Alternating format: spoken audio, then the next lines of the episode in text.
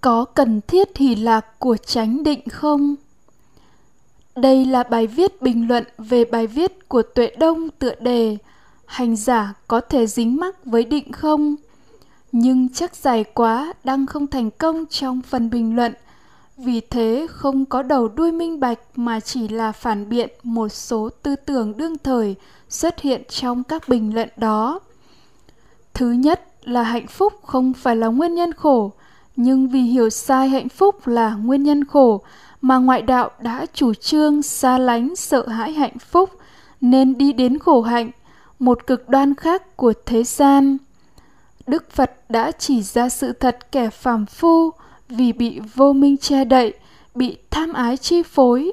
Khi cảm nhận hạnh phúc thì chấp có hoặc chấp không với đối tượng đó, nên tham ái hạnh phúc và do tham ái nên nắm giữ ràng buộc muốn nó còn mãi với mình. Vì vậy, khi nó mất đi, khổ sẽ khởi lên. Chấp có hạnh phúc là tư tưởng duy vật cho rằng hạnh phúc sẵn có, thường xuyên có, thường hằng, thường trú trong sắc đẹp, tiếng hay, hương thơm, vị ngon, xúc chạm êm ái. Tức sẵn có, thường xuyên có, thường hằng, thường trú trong thế giới vật chất ngoại cảnh chấp không là tư tưởng duy tâm cho rằng hạnh phúc do thượng đế, do phật bồ tát, do công đức tổ tiên đưa đến cho con người. Đức phật nhờ tuệ chi, hạnh phúc là cảm giác, cảm thọ. Nó vô thường, vô chủ, vô ngã. Nó có vị ngọt, sự nguy hiểm và sự xuất ly. Sự nguy hiểm là hạnh phúc là cảm giác nó vô thường, sinh diệt nếu tham ái thì sẽ nắm giữ, nên khi nó biến hoại, biến diệt, mất đi, sầu bi khổ ưu não sẽ khởi lên. Ngài đã tuyên bố sự giác ngộ của mình trong kinh phạm võng. Này các tỳ kheo, như lai nhờ tuệ chi sự sinh diệt của thọ, vị ngọt, sự nguy hiểm và sự xuất ly của thọ mà như lai được giải thoát hoàn toàn không còn chấp thủ người phật tử không nên nhầm lẫn hạnh phúc là nguyên nhân đau khổ, mà phải ghi nhớ, tham ái hạnh phúc là nguyên nhân đau khổ. Vì hiểu lầm, tiền bạc là nguyên nhân đau khổ. Không hiểu như thật, tham ái tiền bạc là nguyên nhân khổ mà thiền tông trung hoa đã ca ngợi. Hành vi đổ tất cả tài sản vàng bạc xuống sông của một vị cư sĩ, rồi làm nghề đan sọt mà cả nhà đắc đạo thứ hai là vì không quan sát, không hiểu biết chánh định gồm sơ thiền, nhị thiền, tam thiền, tứ thiền. Trong lộ trình tâm bắt chánh đạo siêu thế, bao gồm cả tám chi phần, trong đó có ba chi phần quan trọng nhất, chánh niệm, chánh định, chánh kiến, gọi tắt là niệm định tuệ. Nên các chú giải sau này đã suy diễn về tu tập thiền định và thiền quán riêng rẽ không quan sát trong mối liên hệ nhân quả với bảy chi phần còn lại, nên không đúng với kinh mà đức phật thuyết giảng. Tu tập theo lời giảng của đức phật là tu tập bát chánh đạo, để chứng ngộ và an trú ba chi phần cơ bản là niệm gồm tứ niệm xứ, chánh niệm về thân thọ tâm pháp, định gồm tứ thiền, tuệ gồm tứ thánh đế, khổ đế, tập đế, diệt đế, đạo đế đương nhiên, khi tu tập bắt chánh đạo siêu thế thì phải có chánh định, tức phải ăn trú được tối thiểu sơ thiền hoặc các tầng định cao hơn và đương nhiên có hỷ lạc của sơ thiền, nhị thiền, lạc của tam thiền, hiện tại lạc trú của tứ thiền đây có thể gọi là hạnh phúc nội tâm của bậc thánh hữu học và vô học. Khi an chú được hỷ lạc nội tâm này thì mới tuệ chi đây là thánh lạc, tránh giác lạc, an tịnh lạc và mới tuệ chi được dục lạc thế gian. Do sắc đẹp tiếng hay mà phàm phu mê đắm, có tính chất vui ít khổ nhiều, não nhiều mà nguy hiểm lại càng nhiều hơn là phàm phu lạc, ô uế lạc, bất tịnh lạc.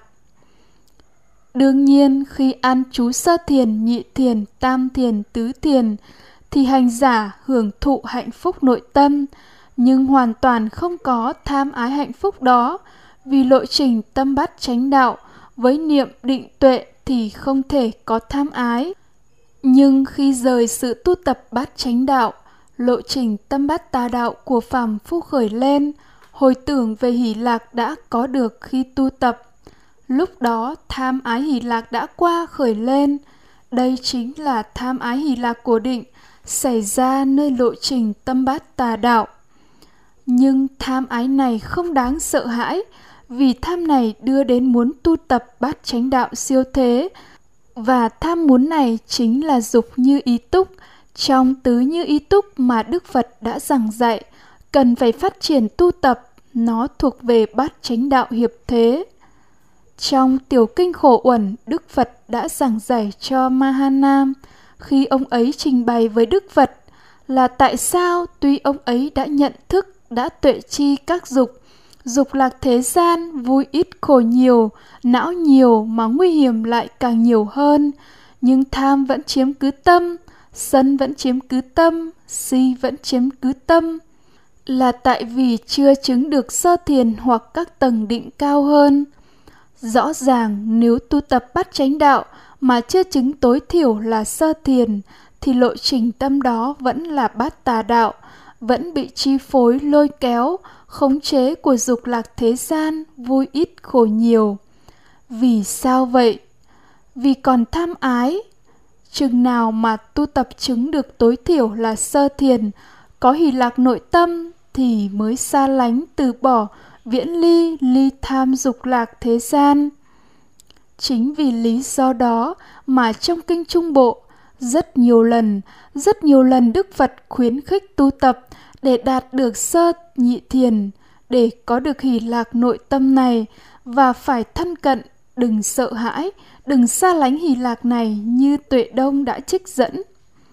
Đức Phật nói rằng, chứng được tứ thiền một cách không khó khăn, một cách không mệt nhọc, một cách không phí sức. Còn sau này, vì hiểu không đúng, thực hành không đúng, không chứng ngộ và ăn chú các tầng định, nên các luận sư, các chú giải thuộc tạng luận có tư tưởng tà kiến phủ nhận sự tu tập định theo các tầng thiền với tà kiến là nó cản trở thiền quán. Họ chủ trương quán là phải xuất định là không có định và lúc đó mới tư duy được. Thực chất không có định thì lộ trình tâm đó là bát tà đạo và tư duy như vậy là tà tư duy. Do tư duy như vậy mà phát sinh hiểu biết, nhưng hiểu biết do tà tư duy như vậy chỉ là tà chi kiến, chứ không thể là tránh chi kiến. Trong tạng kinh, chỉ vào quán phải song hành và đã được khẳng định bởi rất nhiều bản kinh như sau. Vì ấy ly dục ly bất thiện pháp, chứng và chú sơ thiền, nhị thiền, tam thiền, tứ thiền, với tâm định tĩnh, nhu nhuyễn, dễ sử dụng, vững chắc, bình thản, không cấu nhiễm như vậy. Vì ấy hướng đến tránh tư duy và biết như thật, đây là sự thật về khổ, đây là sự thật về nguyên nhân khổ, đây là sự thật về chấm dứt khổ, đây là sự thật về con đường chấm dứt khổ. Do thấy như vậy, biết như vậy mà mọi lậu hoặc được đoạn tận, tránh trí khởi lên, vì ấy biết sanh đã tận. Cả văn và nghĩa đều nói rõ phải ăn trú trong trạng thái định tứ thiền mới tránh tư duy và phát sinh tránh chi kiến là hiểu biết đúng như thật là trí tuệ minh mới xóa bỏ được vô minh và giác ngộ tứ thánh đế. Tuy nhiên, an chú sơ thiền, nhị thiền, tam thiền vẫn đạt được điều đó, nhưng tứ thiền thì hiệu quả nhanh hơn. Không an chú trong định thì không thể quán như vậy được. Sự thành đạo của Đức Phật đã khẳng định như vậy, chỉ và quán song hành. Trong thất giác chi, có hỷ giác chi là một trong bảy yếu tố của giác ngộ. Nó hiện hữu nơi các vị đã giác ngộ và nó hiện hữu khi tu tập bắt chánh đạo siêu thế của hành giả đang tu tập. Đó chính là hỷ lạc của các tầng định sơ thiền nhị thiền, tam thiền tứ thiền.